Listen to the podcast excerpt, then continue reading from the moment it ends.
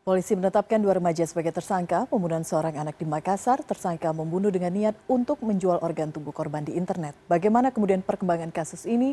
Kami sudah terhubung dengan Kasih Humas Polrestabes Makassar, Kompol Lando K. Sambolangi. Pak Lando, selamat malam. Selamat malam, CNN.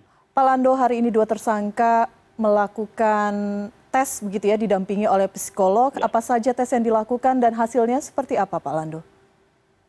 Ya memang hari ini dua tersangka menjalani pemeriksaan kejiwaan yang dilaksanakan oleh psikolog dari bak psikologi polda sulawesi selatan namun hasilnya eh, kita belum tahu itu nanti disimpulkan oleh psikolog tersebut dan diserahkan kepada penyidik apa hasilnya.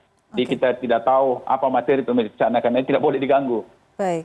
Ya, ya. Apa yang kemudian menjadi pertimbangan pihak kepolisian sehingga kemudian kedua tersangka harus menjalani pemeriksaan ini apakah karena keduanya di bawah umur atau memang kondisi dari kedua tersangka hari ini? Ya, memang kondisi kejiwaan tersangka apa latar belakang uh, melakukan kejahatan, bagaimana perilaku hari-hari dan apa uh, ke, apa kejiwaan setelah melakukan kejahatan sampai hari ini supaya hmm. kita dipertimbangkan penyidik. Baik, uh, kita menyesalkan Eh, kasus ini tapi Pak Lando informasi yang didapatkan dari dua remaja ini. Uh, bagaimana kemudian awalnya mereka mendapatkan informasi tergiur begitu ya mengenai adanya uh, uang yang bisa didapatkan dengan menjual organ di internet dan uh, bagaimana mereka kemudian menyusun skenario? Ya, itulah sudah sampaikan Bapak Kapolres Tabes Makassar bahwa ini kan salah satu kelalaian dari orang tua, tidak mengawasi anak anak dalam bermedsos sehingga dia bebas mengakses konten konten yang negatif. Yang seperti ini membuka konten mungkin oh, melihat ada oh, iklan lah iklan jual beli organ yang luar biasa mahal harganya itu salah satu organ itu sampai 80 ribu US dollar. Dan ini ya karena ekonomi sehingga dia melakukan perencanaan menyusun perencanaan mencari korban dan muncul tiba tiba melihat korban yang bisa jadi mangsa mereka. Itu ketika dia menemui korban dia mengimbangi korban ajak pergi untuk membersihkan salah satu rumah dari pelaku dengan upah lima puluh ribu.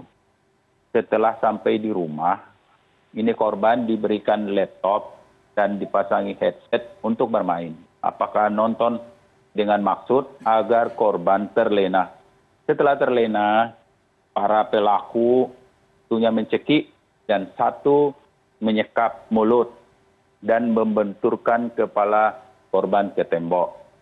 Setelah korban meninggal dunia, hubungan dengan konten negatif itu sudah terputus sehingga mereka bingung. Ini korban mau diapakan? Kita tidak bisa lagi mengakses yang ada konten jual beli organ sehingga dia bermaksud menyembunyikan jejak dan membuang jenazah korban di salah satu tempat di perbatasan salah satu kabupaten yaitu Maros dan Makassar dan mereka pun tidak tahu bagaimana caranya untuk mengambil organ tubuh seandainya tak diakses internet itu. Hmm. Ya itu Mbak. Oke. Okay. Uh, eh, Pak Lando, di luar adanya dugaan kelalaian pengawasan oleh orang tua. Tapi di sisi lain juga harus ada antisipasi. Apakah dari pihak polisian bekerja sama dengan pihak lain, Kemenkominfo atau pihak lainnya, menelusuri adanya iklan ini karena tadi Anda mengatakan dijanjikan hadiah tertentu dalam US dollar, artinya kemungkinan ini iklan dari luar ya Pak ya, luar negeri ya, bukan uh, ya, Indonesia. Itu setelah itu ada Yandex, eh, setelah penelusuran ternyata di, itu dibuat di Rusia, gitu. itu informasi yang kita dapat tapi tidak eh, tertutup kemungkinan itu dibuatnya dalam negeri. Artinya ada peran aktif kepolisian untuk mengusut iklan ini karena kita khawatir ini juga akan menjadi bumerang kemungkinan akan ada pihak-pihak lain tidak hanya anak-anak saja tapi akan ada pihak-pihak lain yang melihat iklan serupa.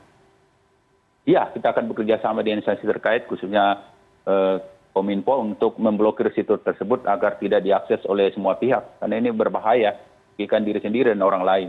Oke, baik.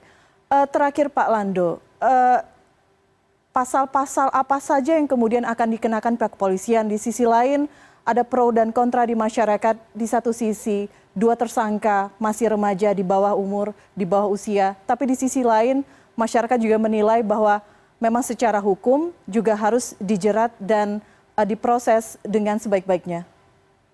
Ya itulah memang kita prihatin dia pelaku ini kan masih di bawah umur. Tapi apa boleh buat ini kan uh, semua bisa diproses secara hukum karena ada ada kejahatan yang muncul, ada korban jiwa. Jadi di polisi menyangka para eh, menjerat para pelaku dengan pasal 340 KUH pidana, pasal 338, ada pasal 170 dan Undang-Undang Perlindungan Anak pasal 80.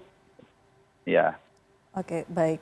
Uh, Pak Lando, terima kasih uh, update informasinya. Sekali lagi kami ya. menyesalkan kasus yang terjadi. Kita lihat bagaimana proses hukum selanjutnya. Selamat malam, terima kasih waktu Anda untuk ya, kami Prime bisa pesan sedikit bahwa Baik, kami uh, pihak kepolisian menegaskan kepada seluruh masyarakat bahwa di kota Makassar tidak ada jaringan jual beli organ tubuh. Jadi jangan panik, ini hanya memang pelaku anak-anak yang mengakses konten negatif. Tidak ada jaringan jual beli organ tubuh di kota Makassar. Dan Baik. mungkin di Indonesia tidak ada lah.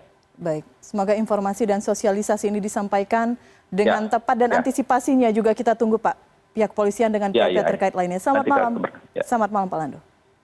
Malam.